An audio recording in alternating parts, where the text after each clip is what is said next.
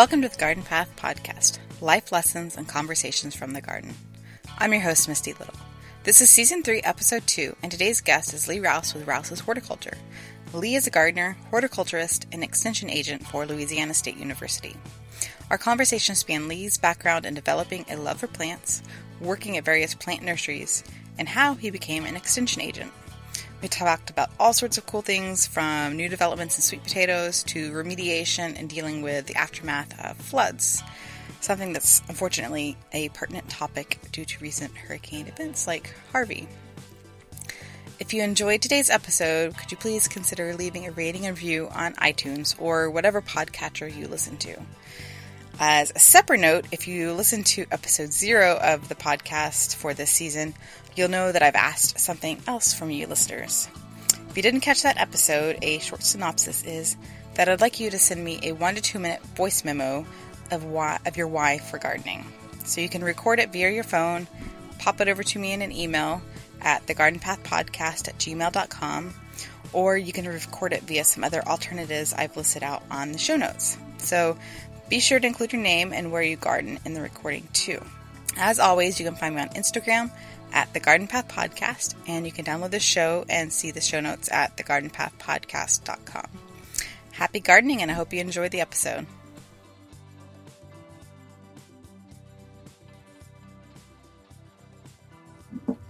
All right, so thankfully this is hopefully going to work this time. So I guess we can talk about, um, I guess, who you are, where you garden, and kind of um, where you are at in Louisiana. Sure. Well, who I am, I'm Lee Rouse. I am the East Baton Rouge Parish County Agent, or you know, Parish County Agent, whatever we want to call them here. It gets kind of confusing.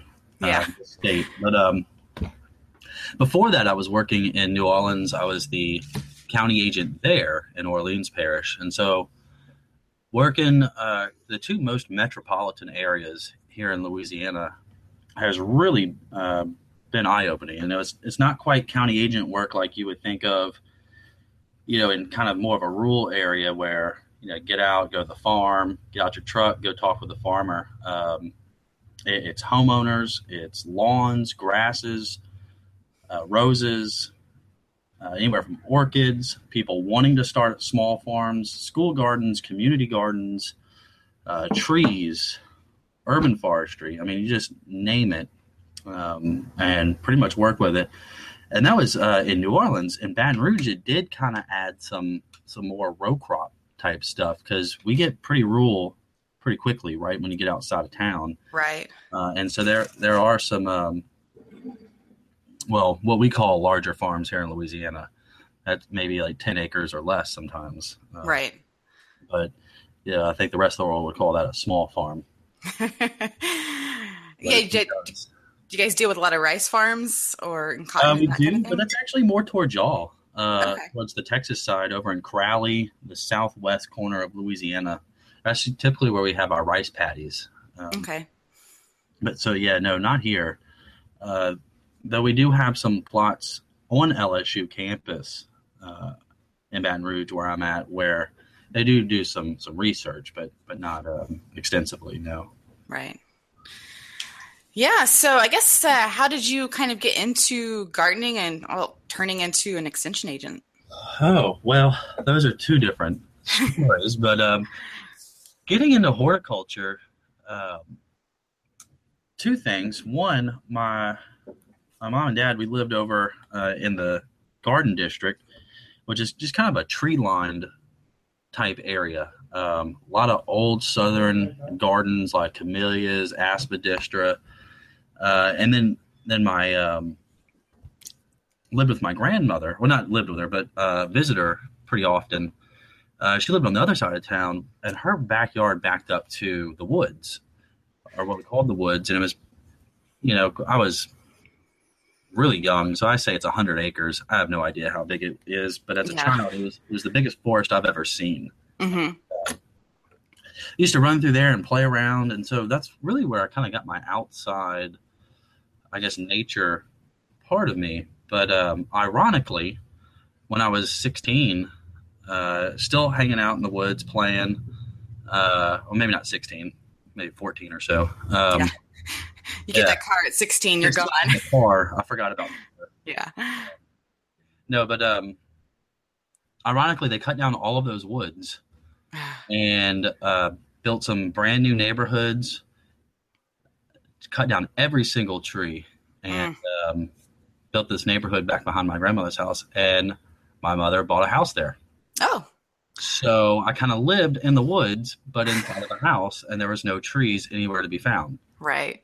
So at that point, we moved out of that garden district uh, area, and I kind of realized, man, there's just no, there's no vegetation, there's no plant life. You're driving down the road, and it's just rooftops and concrete, and it just feels hot. It didn't even matter what time of year it was. If the sun was out, it just seemed like it was hotter than it was. hmm And so I really got into gardening uh, at that point. You know, wanted to grow some trees uh, in the front yard, planted a few. Of course, you know, being being the young male of the house, had to mow the grass. So then I kind of got into a little bit of lawn care. Hated it for a long time. Yeah. Um, so, and then, um, but actually back behind that neighborhood, uh, where those woods were, and then now my mother's neighborhood was a, or still is a plant nursery, a garden center. And so over time, as my, as my develop, as, excuse me, as my interest developed, I decided to go apply for a job over there and sure enough, got it. Uh, of course, you know, they'll take any young man that's willing to work and Right. um, and just kind of worked my tail off there. Uh, and then what I realized was, man, the air conditioner inside is really, really nice, but we couldn't stand inside unless we were helping customers. Ah. But the only things they had inside were fertilizers, pesticides, um, composts, you know, stuff like that. Right. Um, so I really kind of beefed up my skills on some some fertilizer recommendations and how to read soil samples, and then uh, weed identification, bug identification, and uh, conventional and organic chemicals to go along with whatever whatever that customer needed. So then I got to kind of hang out inside a little bit and get a break from the heat. So that's where my knowledge, I guess, really began, was just trying to get out of the sun Right. and then uh, eventually realized in my don't want to tell you how many years I was in school, but uh, I got out, and that's the most important thing. But um, eventually, somewhere halfway through my career, I realized you can get a degree in this. Like this isn't just a where people come and buy plants and pesticides and, and herbicides.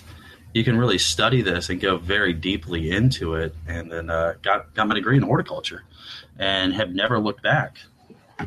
And then you asked about county agent work. I um, a good friend of mine, Dan Gill, he's kind of our gardening guru here in Louisiana. Um, over time, I, I ended up going back and working at Clegg's, which is the uh, nursery that I, I was working at in, in college. And he said, What are you doing working here? We have a job opening. It's a county agent position. It's down in New Orleans.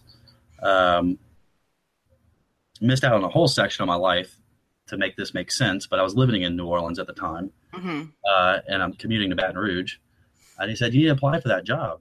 And so, sure enough, applied for it and became the county agent of Orleans Parish. And it was one of the most incredible jobs I've had. My office was a satellite office outside of uh, City Hall. So I didn't have to work downtown in the Mhm. concrete jungle.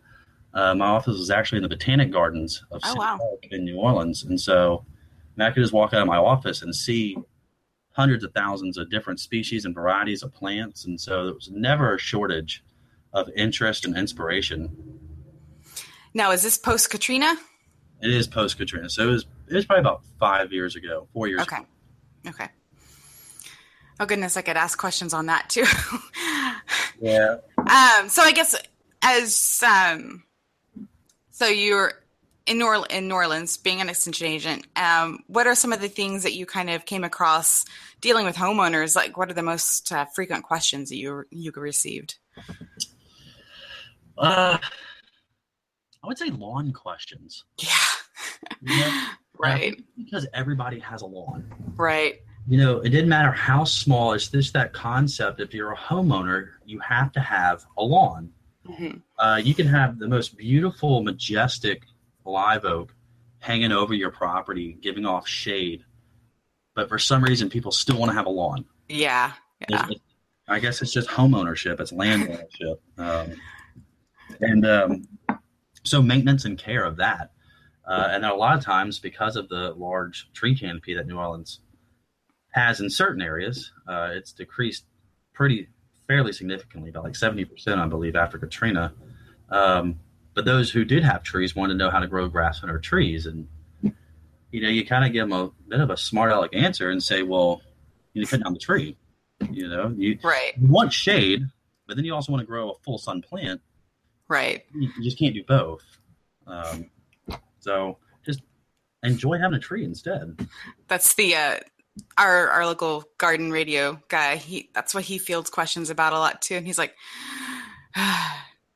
Why do you want the grass under the tree? Do you like the tree? yeah. So it's the same cord, same thing everywhere, I suspect. So. Yeah, most likely. Um. So beyond grass, like, uh, what uh, are homeowners? Are they interested in branching out from your typical garden or i mean new orleans has kind of got a tropical flair and feeling to it so oh, yeah so one of the things um, so turf and lawn was was a very big question but a lot of it had to do with diseases and insects mm-hmm. turf and lawn well any any other category of plants was typically some sort of disease or or insect issue uh, I'm, I'm sure you experienced this in north northern part of Houston. You just don't get a winter, so we don't get that cold time where it kills off some of these pests, these garden pests.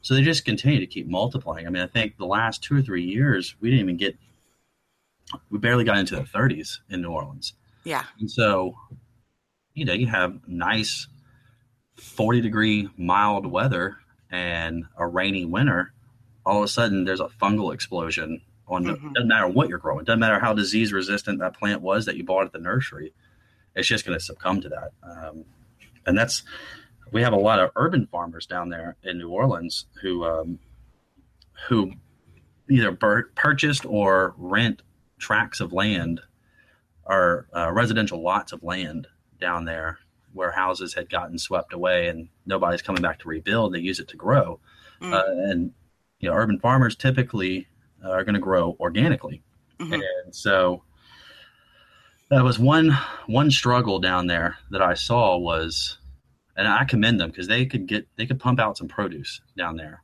but I mean, an organic gardener in New Orleans, if you can succeed in that, then you are an incredible gardener or farmer. If you can beat that system. Wow. So you're mentioning building these lots and coming in and farming them. What did they have to do to, I guess, do any remediation uh, after Katrina? Do you know? Sure. Removing so, soil, that kind of thing. I mean, that's probably going to be something that's going to be looked at here in Houston now. So. Yeah. Um, so one of the issues was, um, so it wasn't the rain that we had in New Orleans. We actually had a, um, a flood wall break Right. And so it was over in the lower ninth ward, which is um, predominantly lower socioeconomic neighborhood, or it was at the time. And so it flooded these houses that have not been renovated in decades. Well, what happened is the houses collapse or they just get knocked down. Well, there's all that lead paint mm-hmm. that was originally painted with that is now kind of mixing into the soil. And so there were some very hot spots uh, down there in the lower ninth ward, but it's very cheap land. So it's kind of you have to weigh weigh your situation. Mm-hmm. Yeah, you can get this tract of land very very cheaply, but you're going to have some lead issues, and you don't want to grow food in, in a hot soil and then try to give that to people. Convince right. them. At the same time, they don't eat tomatoes, and you're trying to convince them to eat these lead infested tomatoes. Yeah, um, it's going to be a hard sell. And so so the LSU Ag Center does do um, some soil testing, and so we we did a lot of soil testing down there. Uh, some areas were fine, but uh, other areas we just really suggested that you need to build up. You can do some remediation. We didn't really have, and we still don't quite have um, very solid data on that. Mm-hmm. Like I know you can grow sunflowers uh, in a lead contaminated area, I believe, and uh, harvest the sunflowers, take them to an offsite facility and burn them, and then extract the lead content from the burned. Oh wow! Um, but you know, these are urban farmers; they're not going to invest that kind of money into. Right. Um, so, typically, we'd say just you know dig out what you can, build it back up with some good soil, then do a raised bed. Um, vegetables, 90% of the roots are going to be in the first eight inches of the soil anyway. So if you build a one foot uh, tall bed, it's very unlikely that those roots are going to penetrate into that um, into that soil. Plus, you ex- you excavated and added fresh, good soil there anyways. So you have probably about 14 inches of good, clean soil. Mm-hmm. And then the other, I won't say good thing about lead, but a positive of lead is that it is uh, immobile in the soil. So wherever it is, it's going to stay there. It's not like a, a, phosphorus or a nitrogen where it's going to leach into the water and, and run out. It's oh, okay. stuck there. It's bound there. Um, and then it's also very difficult for plants to pick up that lead to begin with. Um, and then whenever it does, it typically stores it in its leafy tissue, not necessarily in the fruit. So you're going to be very hard pressed to get lead inside of a tomato fruit versus maybe uh, a leaf lettuce or a kale. Right. Okay. And again, this is not LSU Ag Center research data that I'm telling you. This is just from my experience and what we've seen in other studies. Okay. Lead's a very touchy subject. Yeah. so well, I, all over I, the country right now. So I try to stay as clear from that as possible, but right. Just say just if it has lead, don't don't garden there. Right. Yeah, I was just curious because um, that's been kind of a question here now, and uh, I know that there's experience in that direction with people returning to their homes and gardening, and what can we do and um, what's mm-hmm. safe. So, okay. Um, now, so what are you doing at your at the office you're in now? Oh, let's see. Um,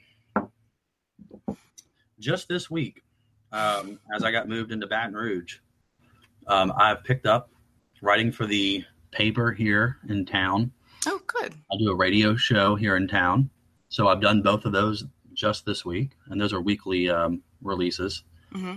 Um, working on my master's, currently um, looking at some sweet potato research, um, some really, really cool stuff. It's some ornamental edible sweet potatoes. So we have the ornamentals, mm-hmm chartreuse, the uh, I think blackie and marguerite ornamentals that that people grow. Right. Uh, and then we have our field production sweet potatoes, Beauregard, Orleans, um, Evangeline, and Murasaki are some of those varieties there. Well, why not produce one that a homeowner can grow in their front yard that looks nice and you still get the same effects as the ornamental sweet potatoes, but you can also harvest the potato as well and get something to eat because you're going to pull up that sweet potato anyways at the end of the season. Might as well pull up something that you can eat. Well, the right. ornamentals are very they're very bitter. They're not, they're not very um, palatable. But we've kind of done some back breeding um, and mixing of some genetics where we're now able to get some very good tasting sweet potatoes, but with some very attractive foliage as well. Oh, that's exciting because um, I, you know, I've grown both the ornamental mm-hmm. and uh, the typical ones that you would eat and harvest. Um, and I've always wondered, you know, if they produced any kind of the ornamentals, if they produce any kind of edible tuber, or if the leaves were really tasty. Because I know you can eat the leaves. Um, yeah, from, you know, your bow garden stuff. So I didn't realize that. I, I, went up to Washington a few weeks ago to kind of look at some uh, production that they're doing of the field production sweet potatoes and um, the lady up there told me that the um, the workers when they have to prune them back in the greenhouse, they prune them back and they take all those that foliage back home with them, and they I think they like steam it down and they put rice vinegar on it. Hmm, mm-hmm. So that's okay. You know, it's it's free food. Uh, yeah. So give it a shot. I'll have to try that. Yeah, I've thrown uh, the leaves in smoothies before, and I know people have, sometimes will put them in salads. That you know, people mm-hmm. do all sorts of things. So, um, but I haven't done, I haven't gone too crazy with the the leaves, but I do know they're edible. But I would, I've never always wondered about the ornamentals. So that's cool that you guys are working on something that does kind of double duty.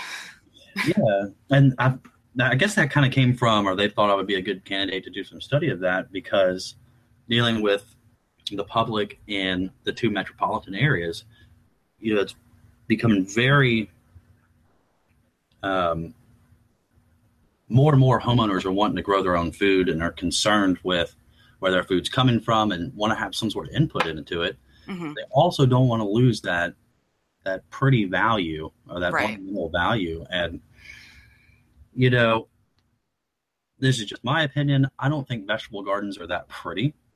They they have an attractiveness in the fact of what they do, but just looking at it, they're not that attractive from a design standpoint. Mm-hmm. But if we can incorporate more and more ornamental edibles into the landscape or edible landscaping, mm-hmm. I think that'd be really neat. Um, I'd love to look at some blueberry hedges they can plant between your neighbors' houses and something where we could hedge and make them very dense, but still be able to harvest blueberries off of them and mm-hmm. and then hopefully get somewhere with these sweet potatoes as well. Hmm. Um, so you said you've writing for the newspaper and doing uh, the radio show. Um, what's kind of your focus on those uh, every week? Is it kind of do you come up with the topics, or do you kind of take input from the public, or see what trends are going on? Uh, a little bit of both. Kind of weigh all of those different aspects and kind of see what comes out on the other end of that. So I really don't have a whole lot of input in the sense of people saying, "Hey, can you write an article on this?" Mm-hmm. But in the newspaper, there is um, my email address. And so people will see that, okay, this guy kind of knows what he's talking about. Let me ask him a question about something else. And so as I get those questions in, if it's a good question and something I can foresee it being an article, I try to write it as lengthy as possible. And I'm sure some of these people, you know, they get these emails back and they're like, look, I just wanted to know you know, come and grow this here. That's I just it's just a yes or no question. You didn't have to write a dissertation, right? but I kind of can see that as an article and say, well, let me write this as long as possible, and then I'm gonna save that and put that off to the side, and then develop that into an article maybe you know next week or a month from now. Um, and then with the radio, you know, I really try to take those same ideas and lengthen them up a little bit. So, uh, radio, whenever I type out my script or if it were to be typed out. It's about seven to 800 words, where my newspaper article is about anywhere from three to 500 words. So I do need a little bit more content on radio. And then the other thing is is to avoid plant descriptions mm. on the radio. So, excuse me. For instance, planting uh, whopper begonias. You know, you can try as hard as you want trying to um, verbally describe that particular plant. But like they said, you know, a picture's worth a thousand words, and I only mm-hmm. have 800 words to get out a description. So I'm short 200 and can't get the job done. Right. So I'm going to save those, you know, particular plants or specific plants for the newspaper where I can incorporate a couple pictures with them. Okay. But it goes in between care and maintenance of lawns, flower beds, tree care. Um, before or as we entered into hurricane season, I did a couple of episodes on the radio of hurricane preparedness in the garden, uh, getting an arborist out. Just and this is before a hurricane is actually coming, just that July one or, or June one, I think it. Yeah, June. Yeah. Okay. And get an arborist out at that time, not not as a hurricane enters the Gulf. Right and um, just look at snagged branches, see if there's any dead branches. Maybe you have something over your house. Just proper care, maintenance of lawn and garden, and then diseases, insects, um, gardening for butterflies, gardening for birds. Um, I really try to keep it as broad as possible, uh, and not not hone in on one particular, you know, just vegetables or just lawns. Okay. Do you see any gaps in um, knowledge for gardeners in your part of Louisiana? Like anything that you think uh, needs to be expanded upon or that maybe you're just ex- interested in expanding upon too? Oh, let's see.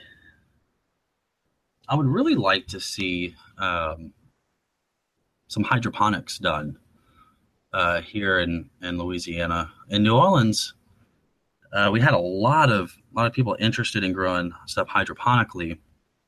Unfortunately, you know, I'm don't want to be a skeptic, but some of these people would contact me and say, "Hey, hey Lee, you know, I want to start a hydroponic blueberry farm, hmm or um, you know, whatever, whatever it is they want to grow." oh, okay, cool, yeah, that's that's excellent.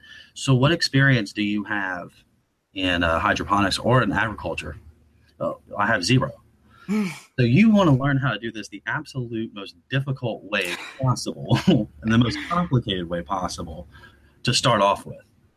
Yeah, you know, and so all right, well, come on, let's let's go figure it out then. Um, so I think just the gap is um, to get to that point would just be basic agriculture, basic gardening, having a, a firm knowledge of the science behind agriculture and behind horticulture, not just not just how to garden. Right. Um, there's a lot of books on how to garden. The problem with that uh, is that it never explains why. hmm That next layer of information, and I think if people could understand that next layer, just that one level deeper, it really connects a whole lot of concepts that when you're in a bind and you can't find information on a plant, you can make a very good decision based on the, the concepts that you know and that you understand and that, that are true among many different species and, and areas of the garden. I kind of see this that in a way online right now. There's a lot of, um, like you said, how tos or Yeah. remedies and things like that. And there's no, it's almost like the gardening myth kind of thing. Use Yeah. this and it'll cure this when it, in reality, it's not, not going to help at all. And that's just constantly being perpetuated. And, you know, I try to bite my tongue because I'm like, uh, you know, I might chime in if I really want to cause a problem, but, um, I Well, you know, yeah. one that I see, um, I know exactly what you're talking about. I mean, being on social media, my wife's on Pinterest. I see this kind of stuff all the time. Is the um, the male female bell peppers? Where at the bottom of the bell pepper, Right. three lobes, it's a female, and if the if it has four lobes, it's a male.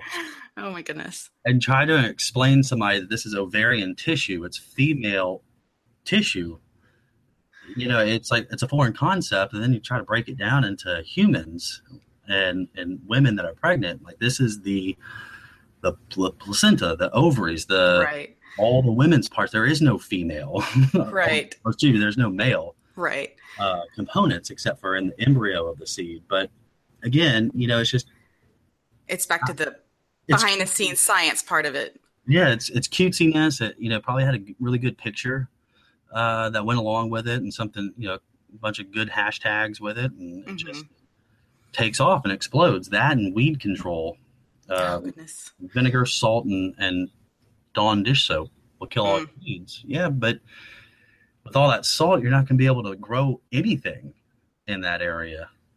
You know it's, it's just that that next level of science i think that that is missing that i really wish people would would ask and question you know?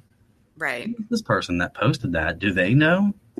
And where's this you know where's the where's this information coming from? Is it from a university is it from an accredited uh, doctor or phd who, who did a study on this or is it just you know trends in in gardening that have kind of exploded throughout the internet Right. Yeah, um, I definitely agree with you on that. That's when you mentioned that a, a frustrating aspect of, of social media, I would say. So, mm-hmm. um, how is how are things like organic gardening and permaculture, natural gardening, kind of viewed in uh, well, a in the extension agency and just with uh, gardeners in Louisiana? well Is it still kind of in its beginnings? I guess. Yeah, let's say it's at its, its beginnings here. Um, New Orleans is a little bit more advanced. Uh, they're slightly more progressive than than Baton Rouge, so it's kind of neat having that those two cities to look at uh, next to one another. Um, but New Orleans is a lot younger too than Baton Rouge. Baton Rouge is a little bit more conservative, a little older uh, demographic, even though we have the college town here. hmm But our homeowners are not are typically a little bit older. You know, Right. young folks here, but they're in school. They're living in the dorms. They have an apartment, rent house, so they're not out gardening like a like a homeowner would be. But there's a lot more home younger homeowners or renters uh, over in New Orleans, and so there's a lot of permaculture. There's a lot of organic concepts going on in New Orleans, but here in Baton Rouge, we have a farm called Fullness Farms, and it's a two acre organic farm that grows primarily leafy greens. And it's one of the larger organic farms here in the area. Or course, you go a little more north, um, uh, Covey Rise is is probably the largest organic farm in Louisiana that I can think of Okay. at the moment. And it, it's, I want to say it's 20 acres. Mm. Um, I'd have to double check that, but it, it's it's fairly large. Okay. So definitely in the beginning stages, kind of hopefully spreading outward. Mm-hmm. I think um, I think too, with it being in its beginning stages, there's still a lot of paranoia and fear. Um, that stage of organic gardening here in Baton Rouge, where you know I, I teach a master gardener class, uh, Mhm. and so people that come through there, or even people that I take phone calls from, well, I'm not going to spray any chemicals. Well, why? Well, because they're they're toxic, right? Well, yeah, but you know, you use bleach, right? Whenever you do your whites, that could be toxic, you know, and just trying to explain to them that yes, there's some things that are toxic. If one, if we use them appropriately, that's going to be fine. But two, you don't have to hate the chemical companies to grow organically. Well, like you said, the uh, the vinegar and salt and Dawn that that can be toxic too. These Yeah. organic solutions are Hey, I burnt the mess out of my hand one time. I was using a um, citric acid, or Mm. excuse me, pelargonic acid, um, and it's an acid. mhm. It, it can be very harmful, and it I had well first degree burn on uh, my hand. I mean, good thing I didn't get it all over me or you know drop the jug on me. But you know something like Roundup or glyphosate, while it has its long term effects, if you would have gotten a little bit on you at the moment, it wouldn't have hurt you immediately. You can go wash it off. And I'm not pro or against um, any person's choice. In fact, in my yard, I still only garden organically. But being an extension, I have have to to give everything. options. right, You know, I can't I can't force one down somebody's throat. And so right. if you ever look at any of the articles or radio that I do, I give both options. Yeah, yeah. I've definitely noticed that when I've re- researched uh, any kind of extension or thing uh, here in Texas with our agency. So there's definitely they give you all the information for you to make the decision that you want to do. So, Exactly. It's it's your decision. Here's the data. Here's here here are your answers and your options Options. that you can choose from. Yeah. So, um, we'll take a deviation from extension talk. Um, how about your own plants and passions? You said you like orchids and gingers and all sorts of good things like that. Oh yeah. So let's see. Just my passion in horticulture, I think if I had to pick a plant palette, it would be orchids, gingers, bromeliads, that tropical stuff. I mean, you could definitely tell that, you know, spent some time down in New Orleans. hmm It's one of the greatest uh, gardening places I've ever been, even though it has all the pests and diseases, stuff that are house plants, even here in Baton Rouge, uh, that we would not be able to grow outside or at least leave outside. You just leave them outside New Orleans. They may get stolen. you, know, you leave them on your front porch, but um, at least they'll still live on somebody else's porch Right. but um but really, I think where my passion really lies, and it, it just happened to fit those few plants, is propagation. And so, as I mentioned, I, I grew up working at a nursery and then worked as a propagation coordinator up near you in Texas. And um, I wanted all the plants that we had at the nursery. And I just, I was in college, I was going into horticulture. So it's not like, you know, being a doctor where you can take out a loan and you know you're going to make it back, uh, you know, in 10, 15 years. Right. So there's, there's no money in this, this field. It's definitely a field of passion. So how do I get all the plants I want? I had to learn how to do some propagation techniques and some very tricky propagation techniques. And um, so I've grown a lot of material out, either from cuttings, um, divisions, seed.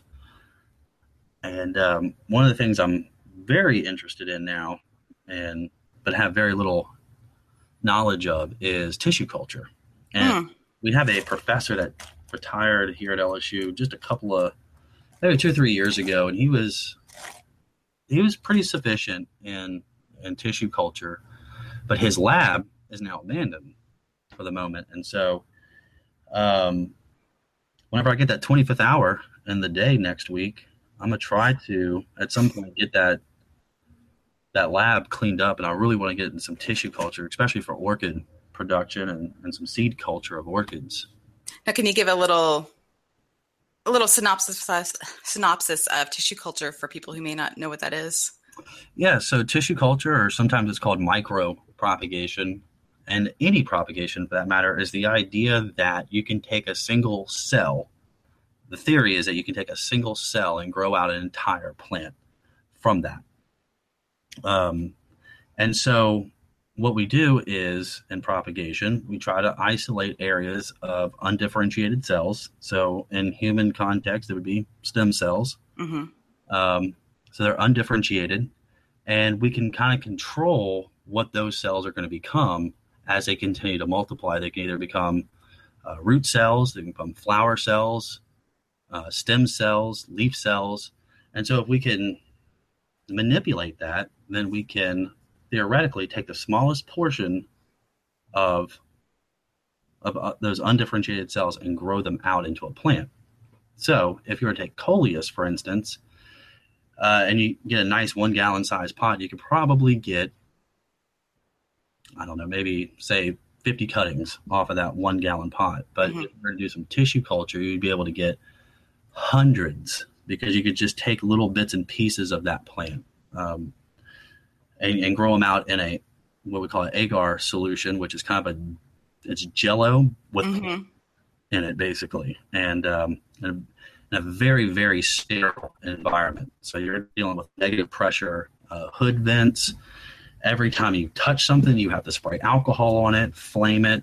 Um, right. And so because you're growing in such an optimum condition with optimum nutrients and light and water and moisture, you get one fungal spore uh, on that agar solution, you could lose everything.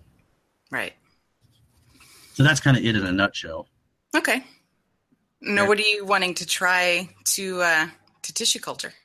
Oh, what I would probably start off with, just to, because it's more of a art than a science, is um, you still there? Yep, I'm here. Sorry, my uh, screen went. To, um, screensaver mode. Oh, okay. Uh, I would probably start off with something like begonias or African violets, something that I know that's very easy. Mm-hmm. Play around with that. Uh, and then eventually I want to get into orchid seed culture. So, yeah. so doing some orchid breeding, uh, as well as maybe some some plants that we need to produce larger amounts of. Excuse me. So, um, when I worked up in Waller, Texas, uh, at Magnolia, they have a tissue culture lab up there, and they have a few, I guess, rights, or I don't know what you would call them, but they, I think they're the only place that can tissue culture the southern living Nandinas. So oh, okay. All, all that like flirt and uh, blush and those all those new varieties they've come out with, I believe them and maybe a couple of other people only have the rights to tissue culture them, and they can only be grown through tissue culture. Uh, same with like Xanadu philodendrons. Um, 90% of the propagation techniques of Xanadu philodendrons are done through uh, tissue culture means. It's very difficult to take cuttings of that or, or to separate out and divide. Right. Um, it takes a very long time. You're going to have um, really low numbers if you were to do it that way. So, so and, and like you said, those Nandinas wouldn't come true from seed. Right. Probably. Okay. Correct. And so, and, and one of the good things about them is they don't spread. Um, like some of the older Nandinas. Oh goodness, heavenly, yes. The heavenly bamboos and stuff that would just take over uh, gardening area. So while you bred that quality out of it, and that's typically how they would uh, propagate them, is just through them dividing um, multiple areas of it. If it's not putting off as many shoots as it used to, then how are you going to produce it? And tissue culture is the means to that end. Okay.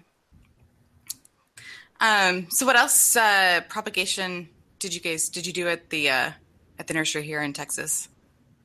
Oh, up in Magnolia, we did. Um, I mean, you name it. If it's a shrub or a perennial that you could grow in Texas, uh, we grew it. So, I believe um, Magnolia had the the trademark uh, plants for Texas. Oh yes, those plants. Um, mm-hmm. They came up with that. It was just a marketing um, strategy. So, I hope I'm not giving away any of their secrets. Right? you don't have to elaborate too much. That's but, fine. Uh, but it was they knew what grew in Texas. They're from Texas. Right. Uh, and so what they did is they just invested money into the pot. That way, whenever the consumers at the garden center, they can say, hey, that grows in Texas. The pot says plants for Texas. Right. I'm going to get that. So it, it increased their sales more uh, versus having a black nursery pot and saying, well, does this really grow here? You know, how well is that going to do? and it wasn't everything. I mean, they had a select few plants that, that did very well, that were pretty much foolproof that mm-hmm. they use that for. Um, but I will say, I think the only thing frustrating about those plants for Texas pots is sometimes, I don't know, I think maybe the garden centers that they get distributed to kind of put them in their native section and mm-hmm. they're not necessarily always native. They're just sometimes they are native, but sometimes they're, you know, a variety that just does well. So I think that is one frustrating thing. As a as a gardener, I see. So yeah, but yeah, it is a good marketing technique. Yeah, unfortunately, you know, we didn't visit too many garden centers. Um, whenever I was in Texas, we lived in an apartment, so you know, here I am being a horticulturalist, producing you know millions of plants every few months, and then you know, I got like a little vermilion on my patio at my apartment. yeah, it was kind of it was a rough few months as a gardener. Or, right. Um, but yeah, most of the things that we did were just cuttings. There were shrubs like azaleas, Indian hawthorn, uh, Elaeagnus, stuff like that. You know, nothing, nothing too fancy. Um, you know, but nothing too boring either. Yeah. And you have a little nursery too that you kind of do. I think you said it's on the back burner for now. What yeah. Are you, what are you trying to grow out? Excuse me. Um, so being a gardener, and I'm sure anybody listening can attest to this, is that there's a certain point where the sickness just kind of takes over you, and you just have just too many plants. Um, and so, also loving to propagate, I just I just ended up with so many plants. I just had to get rid of them. So I went to a nursery one day and just said, "Look, I have this stuff. Do you want it?" You know, they said, "Yeah." You know, here's a couple of couple of bucks. And so being a county agent and kind of dealing with the public and also dealing with people who are interested in starting some sort of ag business, I couldn't rightfully sit here and grow plants in my backyard uh, and then sell them for a profit without having the proper licenses. So I got everything set up. I got my stuff from uh, Louisiana Department of Ag and Forestry, and and um, so got got right with the law on that.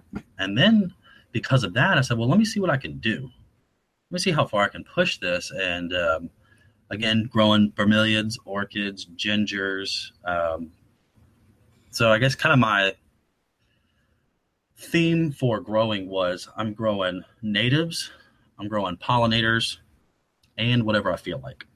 Right. and whatever I felt like was typically foliage, uh, tropical type plants. But I really like to concentrate on on natives and pollinators. I saw that that, that really sold the most, whereas the uh, gingers and bromeliads and orchids not so much. But it was a higher dollar uh, Right. associated with that. Yeah, I think um yeah, the pollinators because it's just like the trendy thing now. You grow things for the bees and the the the uh, butterflies and I think a lot of people are interested in the tropicals, but they're definitely afraid of killing it, I would say. And like you said it's a higher dollar, so Yeah. you know, if they're spending $30 for a container of something, it's kind of a harder thing pill to swallow when it dies. So, Yeah. Hey, um, you were talking about growing stuff for the butterflies. Uh, funny story is, and it's not just one story. It happens probably on a monthly basis. Is people growing um, asclepia or milkweed for the monarch butterflies, and I, I guess somebody didn't tell them or they don't understand. But um, again, I guess is that basic science I was talking about is they call me and they're just so angry that they have these darn black and white and yellow caterpillars all over them, and it's just eating their plant down. The monarch butterflies are not going to have anything to come nectar on. oh my goodness. And so, yeah, I sprayed them and they keep coming back like, no, no, no, no, no, don't do that. Oh no. That's them. They're like, no, it's a it's an orange butterfly. Yes. but they start off as caterpillars. Right. Um, uh, I can't tell you the amount of times I've had that that phone call. Oh my goodness. I saw someone on social media again upset about Gulf fritillaries eating their passion vine. And I was like, oh, that's good. Yeah, and we're gonna have to do something about that. yeah. Um, yeah, it's definitely a, uh, a work in progress, I think. So, Yeah, um, well, we can, tr- I think we could talk for a long time, but we should probably kind of wrap things up. Um, where can people, I guess, listen to your garden show or find you, find out more information about like, gardening in Louisiana and, uh, and where to follow you? sure. Well, one thing as a county agent, if if you have any um, specific plant questions, definitely contact your local county agent. Everyone should have somebody in their county or their parish they can contact and and bounce some questions off of. Uh, if you're here in Louisiana or in Baton Rouge, you can definitely contact me. Um, I just don't want to end up feel um, fielding you know, Questions from Washington or something. yeah. Um, but uh, if you're if you're over in my area, uh, my email address is lrouse at agcenter.lsu.edu. Uh, my articles for the paper or online at theadvocate.com under, I believe, um, home and entertainment Okay. section. Uh, the radio podcasts are, or they're built in, they're turned into a podcast later on, are on wrkf.org under Bayou Garden. And then you can follow me personally, and all that I do for work, but um, my personal uh, Instagram account is Rouse, is it Rouse's underscore horticulture. I believe that's right. Yeah.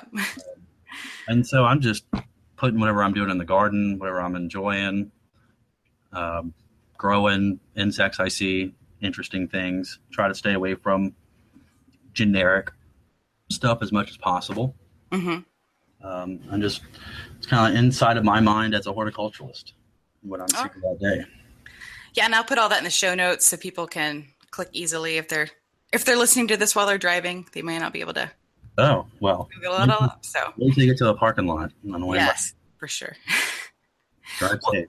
Thanks for reaching out and wanting to be on the podcast. I'm glad we got to chat and finally because we've had a lot of times we've tried and had problems. Yeah, man, this has been very difficult. But I'm very pleased with um, with you just kind of accepting the fact that you know a couple of weeks ago that uh, I just just could not make it happen during the hurricane, and um, That's okay. you know, even though even though we didn't experience the hurricane here, we did have uh, some things to address uh, right. in the university. Right. All right. Well, thanks again and uh, have a, a great day. Absolutely, you too. All right. All right, bye, Misty. Bye.